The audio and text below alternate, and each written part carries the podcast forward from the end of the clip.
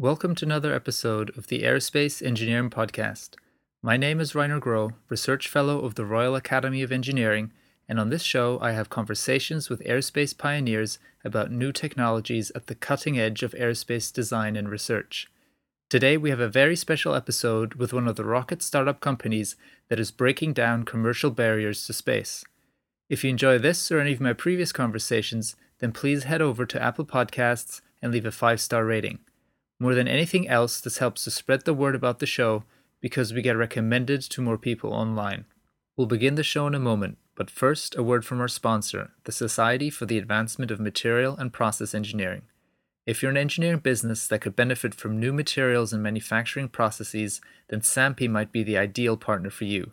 SAMPE is the only technical society that provides enhanced educational opportunities, knowledge transfer, and professional engagement in all fields of materials and processes.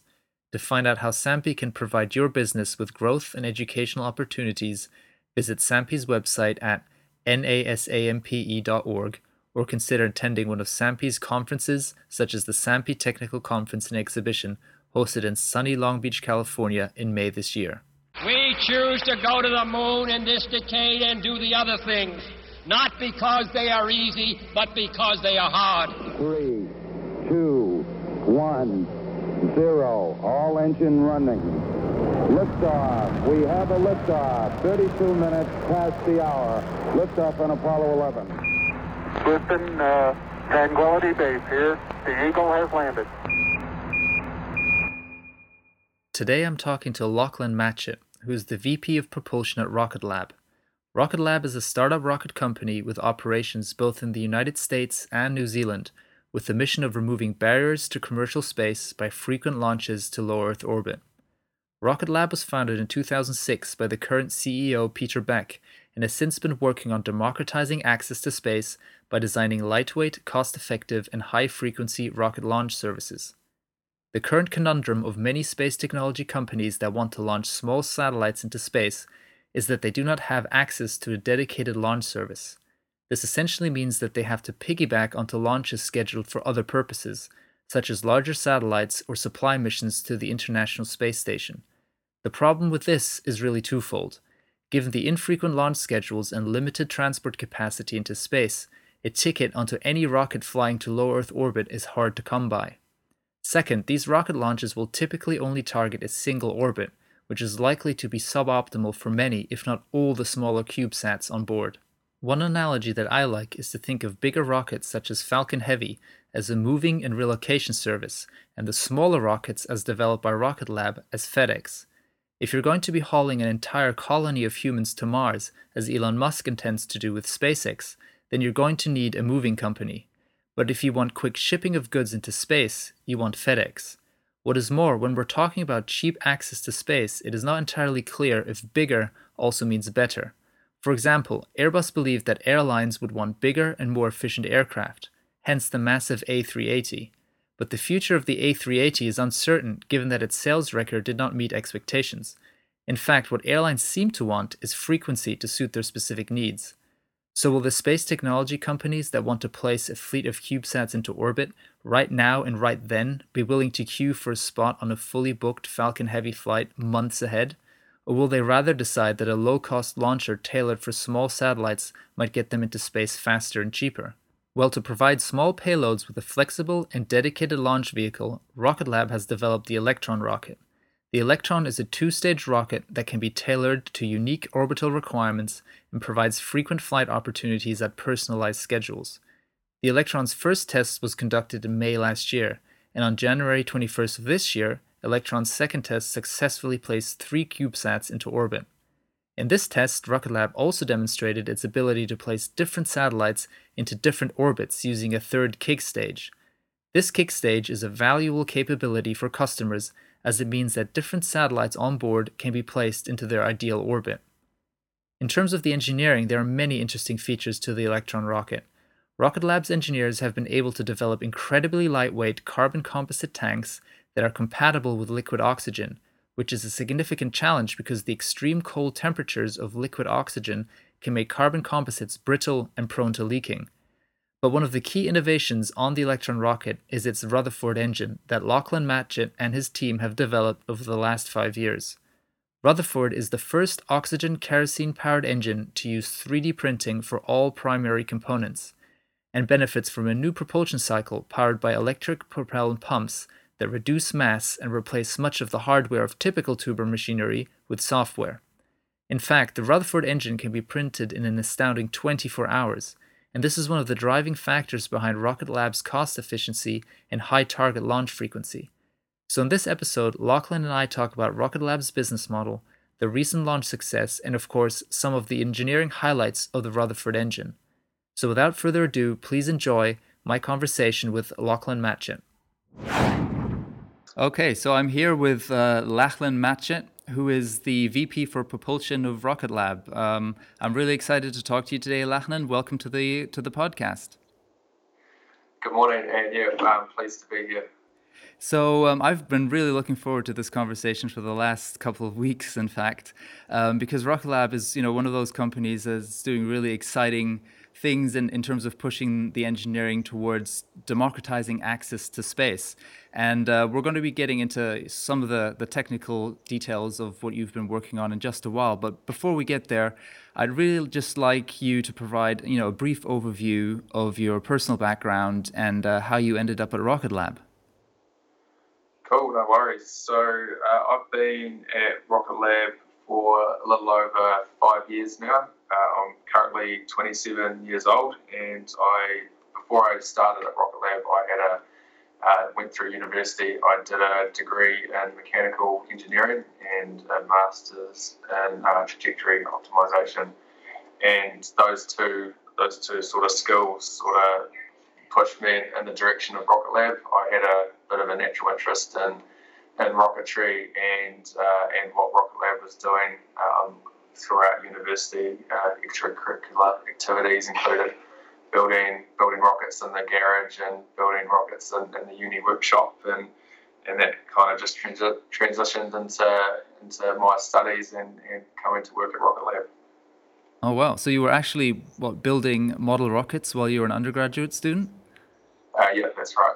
All right, that's really cool. Yeah, I've I've been tinkering with some you know homemade uh, little r- model rockets myself, and yeah, it's it's a cool. I mean, if you're interested in engineering, it's definitely a really neat uh, hobby to take up. Um, yeah, so I was I was you know you, as you just said, you're 27 years old, and in fact, as far as I'm aware, you won the New Zealand Young Engineer of the Year award uh, in 2017. Um, and I, I, guess a lot of perhaps seasoned rocket engineers might consider consider you to be, you know, an incredibly young VP of propulsion for, you know, working at a major rocket manufacturer.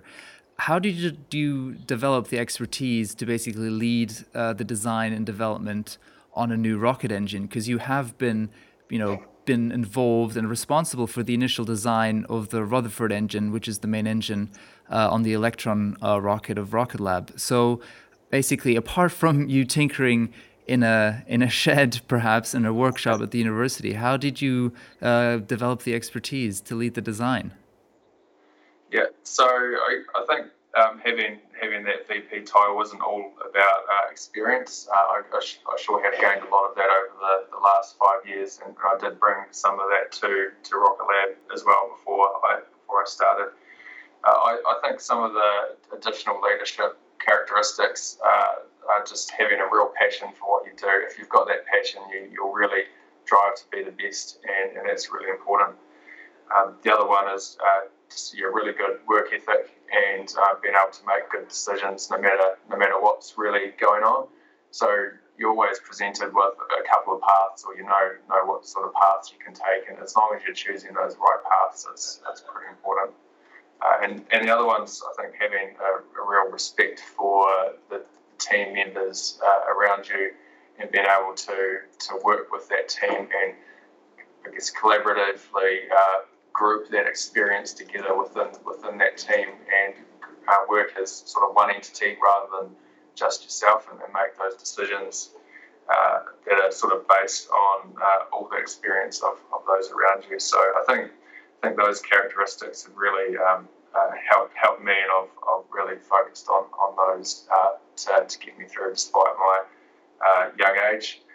the uh, and it's, it's just really really great at Rocket Lab. We've we've got a bunch of very highly talented engineers uh, and and technicians from all the way through that contribute to, to every aspect of, of making decisions and their experience, uh, whether it be small or large, from cleaning how how to clean a component all the way through to a design decision or management strategies. Uh, but we've, we've just got so many um, so many clever people here that uh, can can can contribute to to what we're doing. And like we've got 50, still have 50 positions open as we're a growing company, and we're, we're really looking to hire more people that can, can contribute to to this this I guess successful company that we are today, um, founded on on these sorts of principles. All right. So you said you are definitely you're currently looking forward to recruit 50 new engineers. Is that is that what you're saying? Oh wow. So oh that's very cool. So is it generally, let's say, in Rocket Lab's culture to have quite, you know, to give young engineers responsibility early on? You just mentioned the the team that you're working on. Is the team quite young as well, or is it a good balance between uh, pe- people with experience and, and, and young engineers? Yeah, so that's that's a good question. Uh, I think there's a good balance. We've got a lot of, of, senior expertise that, that can draw on many many years of experience. But I think to, to go with the startup trend, we we do do follow that quite closely. Uh, startups are generally a, a, company with a lot more younger younger people there, uh, but we also have a lot of uh, experience in the, the team as well. So uh, not really uh, out of line for a typical startup, really. Okay, yeah. So getting to Rocket Lab, I mean, so we've we've, we've mentioned the company, but what is what is Rocket Lab's you know main value proposition? What is the market that uh, Rocket Lab is is addressing?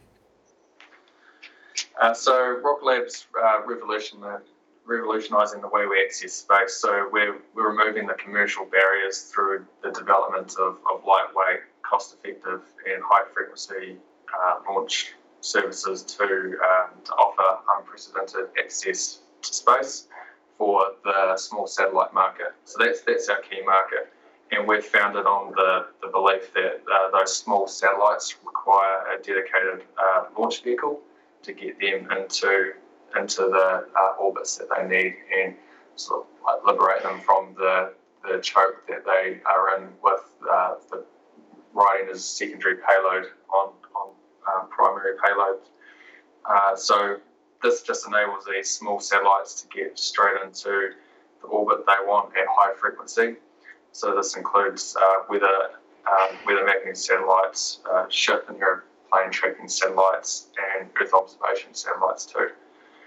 So the rideshare model uh, needs to be broken down, and that's what we're doing. So this uh, this often this rideshare model often means that CubeSats and small satellites don't get to choose their orbit or their launch date and they're at the mercy of those uh, of those primary payloads. So it could mean for those small satellites they've got to wait years to get onto orbit, uh, which has huge implications for, for those guys trying to build businesses. So yeah, our value proposition is to create a dedicated small satellite launch vehicle that uh, can get these satellites into orbit quickly and frequently. All right. So it sounds like, as an analogy, you're almost doing exactly the opposite of what perhaps you know a lot of car sharing companies are trying to do at the moment, whereby we're trying to pull as many as people as possible into a single vehicle, and you're basically doing the opposite of of being able to provide different satellite providers a uh, basically the the access to the orbit that they that they would ideally want, rather than kind of ride sharing, perhaps. Um, so what what does the uh, launch schedule then look like? Are you how how often will you be launching to space uh, or to low Earth orbit in the future? Uh, so our goal is to, to get to once a week operations, but our, our launch site is actually uh, uh, licensed to launch every 72 hours. So that's mm. our hmm. ultimate goal is to be, uh, if we can, launch every every 72 hours. All right. So yeah, so that is very rapid. So um, I guess a lot of people will have heard, you know, of the of the big, I guess, upstart rocket company, which is SpaceX, and SpaceX is very much focused on building big rockets, you know, rockets that then uh, or are meant to take us to to Mars. So how does Rocket Rocket Lab's business model differ, and then how does that influence the, the rocket design? Yep. Okay. So our our whole business strategy is opening up space via frequency and not size. So uh, we set out from the get-go to develop a launch vehicle that can be produced at mass scale and launched really frequently. And, and we've achieved this in several ways. A couple of those ways include uh, 3D printing of the Rutherford engines, where we can turn the machine on and it, it runs overnight, and it requires uh, and it can produce uh, all the engine components within a matter of hours. Uh, another another example, as I've mentioned already, is, that our launch range is the first uh, orbital private launch facility in the world and is licensed to launch every 72 hours. So there are a couple of, of examples on, on why our business model uh, is the way it is, and it's all about fast access to space, yep. not worrying about size. All right. So, in, in as far as I'm aware, in May 2017, you had your first test, which was called "It's a Test." That that was the name of that operation. And then, just in January, on January 21st, you had the the second launch, which was called "Still Testing," in which you successfully launched three CubeSats into orbit using the uh, Rocket Lab's Electron rocket. So first off, I'd you know of course like to congratulate you on achieving that milestone. You must be you know super psyched to achieve that. Um, but then afterwards, you also announced in a in a press release that you were testing a, a new capability called the Kick Stage. So tell me about the novelty of, of this capability and what the benefits are for your customers. So the, the kick stage is an additional uh, uh, rocket motor uh, that does the final push into trajectory, uh, and it takes us uh, into the satellite's preferred final trajectory from from when the second stage finishes. So typically, we would go from an elliptical orbit to a circular orbit, and that, that orbit is much much preferred by most of our satellites that are doing things like Earth imaging that, that need to be kept at a constant altitude above the above the Earth. So uh, it also enables us to, to carry multiple satellites, say a, a, dozen CubeSats, where we can drop them off at various uh, various steps around the around the Earth and actually set up that constellation for that satellite business. And that's a that's a real key driver for some businesses. It enables them to, to have fast deployment of their constellation into their desired orbit it means that they can, these, for example, Earth imaging satellites can be uh, spread out around the Earth in a, in a matter of, of hours and, and they can be getting data to the ground and making use of their business case immediately rather than having to wait, again, dumped out all at once and having to carefully spread each of these satellites out before they they can start uh, reaping the rewards of their constellation. Mm, is there a limit on the amount of burns that this kick stage can do? Uh, there is a uh, given amount of propellant that it carries, uh, so it's it's limited by that. Okay, and is it's really tailored to each mission. Okay, so it can be tailored to each mission. Okay, so that I guess is ideal uh, for for yeah for your customers. So then in the um, the still testing of uh, the second test in Jan- on the January 21st, there was a, another surprise basically, and that you released a another satellite, uh, the Humanity Star. So, what what is the Humanity Star, and what was the uh, motivation motivation behind launching it? Yeah, okay. So you need to talk to our CEO Peter Beck. Uh, he's the man behind the star for the full details. Uh, uh-huh. So I can the top line. So the Humanity Star is designed to be a symbol in the night sky that encourages everyone to look up and really ponder ponder our place within the, the universe. So it was created to, to really encourage people to, to look past terrestrial life and yeah, consider our position as on our small planet in the middle of this vast universe. So hopefully it will encourage conversation about some of the challenges we're facing on Earth and how we can uh, work together and, and solve these challenges as one. So hopefully it will also sort of draw some of those people out that weren't uh, weren't going to otherwise be looking at the night sky. They'd come out to look at Humanity Star, but while they're out there, get to get to sort of ponder in the in, in the space uh, and our vast universe. Yeah, absolutely. I actually very much agree with your CEO on this point because, in, in a lot of ways, you know, we have something like the International Space Station, and to a lot of degrees, what that does when you see it in the night sky is that it makes space travel a lot less abstract. You know, it's no longer just uh, a topic for rocket scientists and astronauts. It's actually something that you can interact with and you can see the ISS, or in this case, the Humanity Star, uh, go around the Earth. And I think that does, cri- you know, provide quite a, a, night, a nice and tangible link between, uh, you know, the kind of the last frontier that we have as uh, as, a, as a human species into space. Um, so I think that's an absolutely great idea, and I think uh, I think the website to, that you can follow to to track the Humanity Star is I think just the humanitystar.com. So I do uh, encourage all our listeners to uh, to to check their website out. So so now getting to the details of the of the engineering. So as I said before, you're responsible for the, or very much responsible for the initial design of the Rutherford engine, which powers the Electron rocket. And you've been involved all the way through from the concept design, all the way through to flight qualification, and then finally production. Um, so, uh, tell me about the genesis, perhaps, of, of the engine and your involvement throughout the, the, the project. Yeah, okay. So, uh, as you'd imagine, being extremely heavily involved. It's been a, a, very large part of part of my life over the last last five years. But for Rutherford, we, we started with a, a blank sheet of paper, and and we said, right, our business model is to, to launch frequently and to, to really revolutionise the way we get to space and revolutionise uh, the launch business. So with, with sort of this in mind, we, we said, right, we're, we're a startup, we want to get there quickly, we want to get there uh, uh, with an engine that's going to be mass producible and, and cheap as well. So one of the initial things we've sort of discovered is is that it's none of it's none of it's easy and but all of it can be solved with with some with clever engineering and a, a key key one for us was 3D printing. So we've we've done a significant amount of work on 3D printing and uh, it was just one of those emerging technologies that came out prior uh, at the time of, of Electron starting, and it was a real a real key driver in, in us achieving uh, a really high frequency um, launch cadence. Because 3D printing, you can walk up to your machine, you can you put in load in your print model, and press print, and you turn back, turn up the next day, and you've gone and you've printed a whole thrust chamber.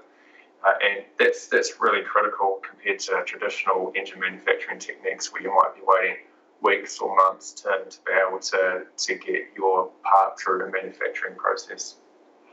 So that's an example of, of one thing that we've, we've gone through, and uh, it's been a major challenge getting getting that to um, start to, to finish, but it's been a, a, real key driver in the success of, of Electron. Another aspect of the engine um, it's been a major major thing we've worked on be the electric turbo pumps. So Electron's the, the first rocket in the world to be uh, to be electric turbo pump driven. So we have uh, the lithium batteries driving our electric electric motors, and and again they're another reason why we've we've achieved a, a high frequency, low cost rocket is that we can build, uh, we can we reduced the development time and we created a product that could could get us through uh, get us through really fast iterations and really fast development process to a production solution that's faster to manufacture than a tr- traditional gas generator driven um, turbo pump. And and we've con- continued to refine these details on the on the engine ever since its first hot fire, which happened probably a, a, year within it was within a year of, of conceiving the Electron project, and ever since then we've been continuing to refine Rutherford through hundreds and hundreds of hot fires and and many many minutes of, of runtime. So yeah, I think you're now at 500 hot fires. Is that correct? Uh, yeah, well well over that now. Oh right, okay, yeah.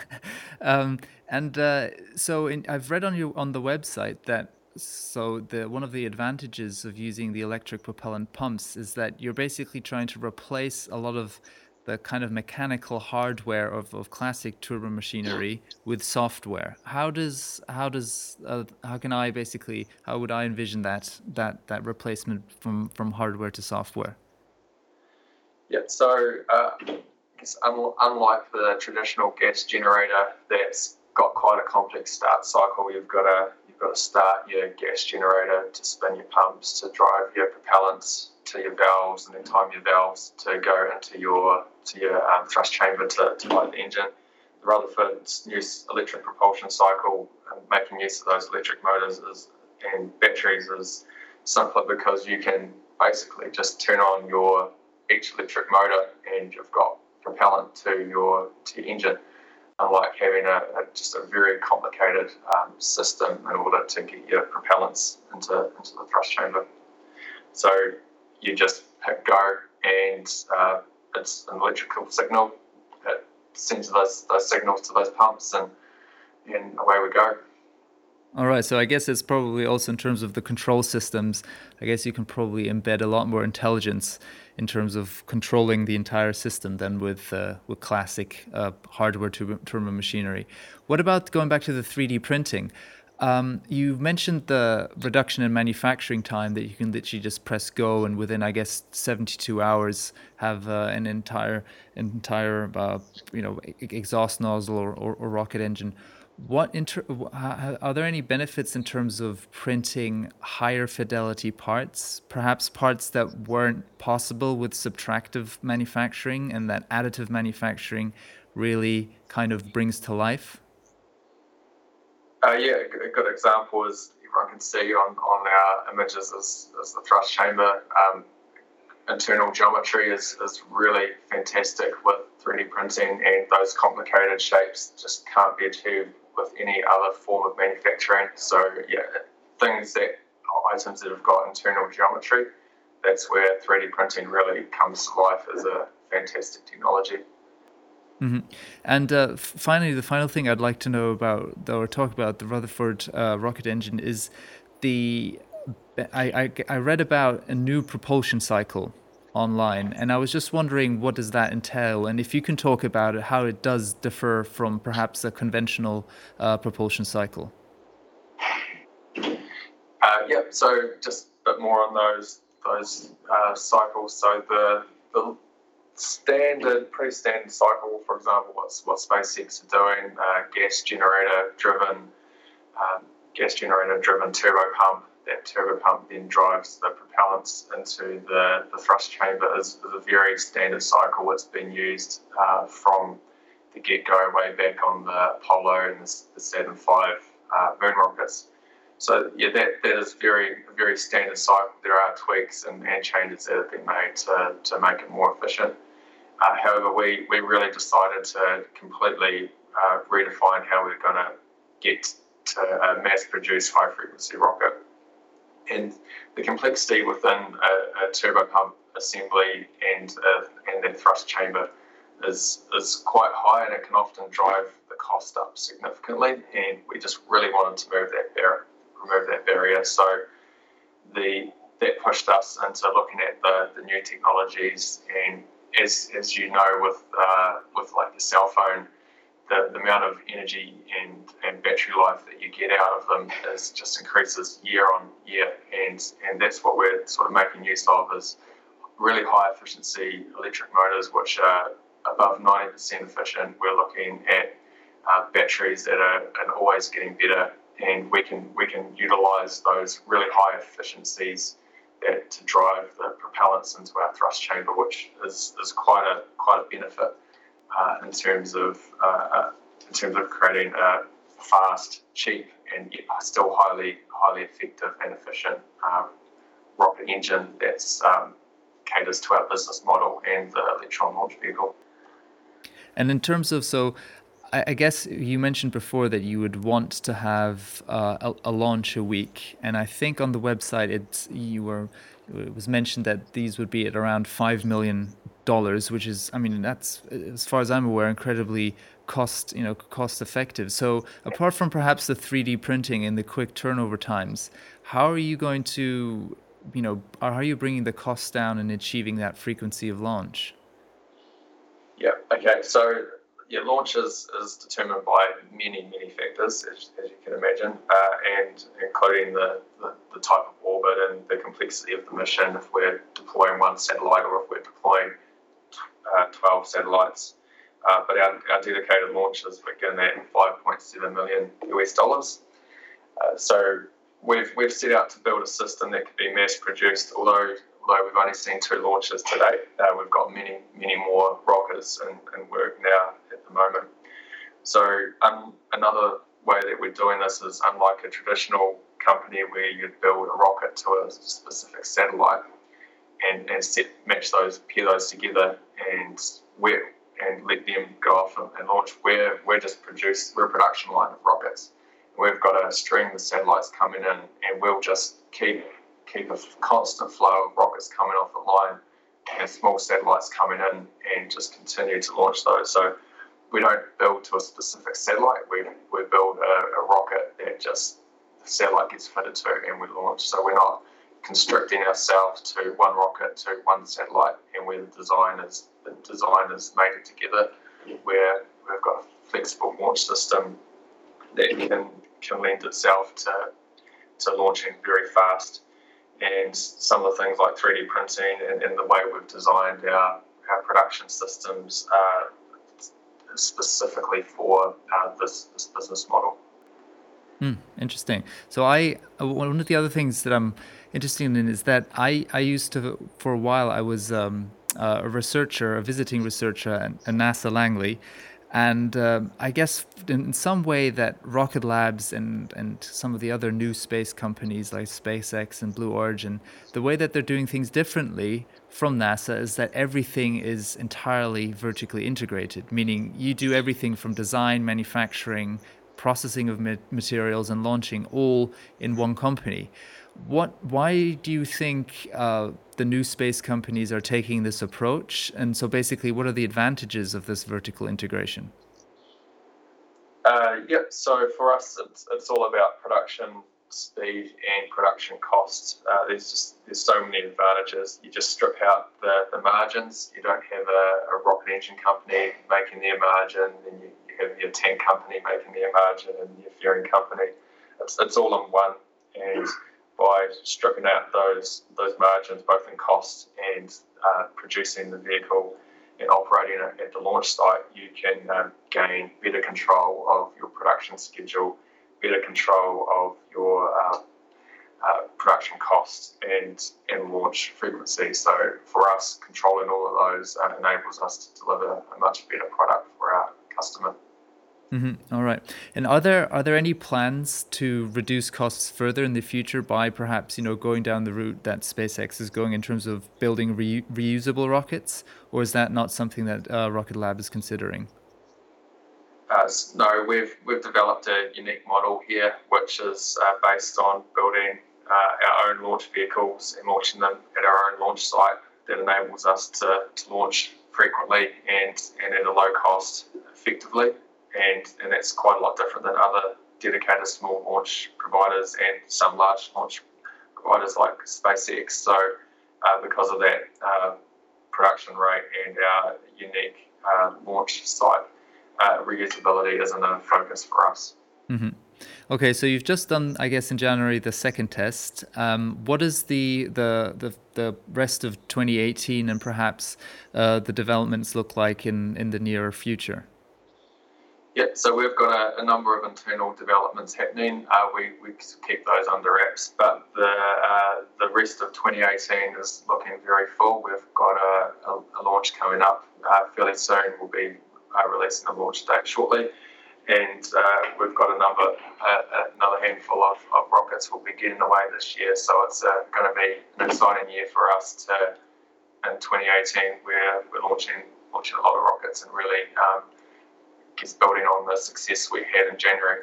Mm-hmm. Yeah, absolutely. Um, finally, um, I would just, you know, where would you like uh, our listeners to go to find out a bit more about the company? And you said you're hiring as well. So, in case young engineers are listening or experienced engineers are listening that might want to apply for one of these positions that Rocket Lab has to offer, where would you like um, our listeners to um, to stay up to date with your developments? Yeah, sounds great. So, for real time updates, just head straight to our Twitter page at Rocket Lab pretty easy one. Uh, otherwise, you can head to our website, rocketlabusa.com, for a lot more information about us, and you can you can see all the roles uh, that we have on offer at our careers page. So we've got new roles being added every week, and at the moment we've got about 50 roles open between New Zealand and the, the USA. Uh, those roles anywhere from uh, cleaning, deburring, assembly technicians, all the way to um, manufacturing engineering, design engineering, senior management. It's kind of the whole whole whole sort of process. So we're, we're after a lot of people. So young, old, experienced, and not so experienced. We're after a lot of new candidates. So yeah, please have a look at our careers page. Well, Lachlan, you know, thanks a lot for having this conversation. It's been uh, an absolute pleasure, and um, I look, I really look forward to all of the developments that are going to be coming out of New Zealand in the next couple of years. Awesome. Uh, thank you very much, and yes, it's been my pleasure. Thank you. Thank you. See ya. If you want to learn more about Rocket Lab, including links to open positions at the company, then you can find show notes at aerospaceengineeringblog.com forward slash podcast. There you'll also find more information on our sponsor, the Society for the Advancement of Material and Process Engineering, and the world leading materials technology conference that SAMPE is organizing. And just as a quick reminder, if you can spare a minute, I would be super grateful if you could tell me on Apple Podcasts how you're liking the show. And with that, thank you very much for listening and talk to you next time.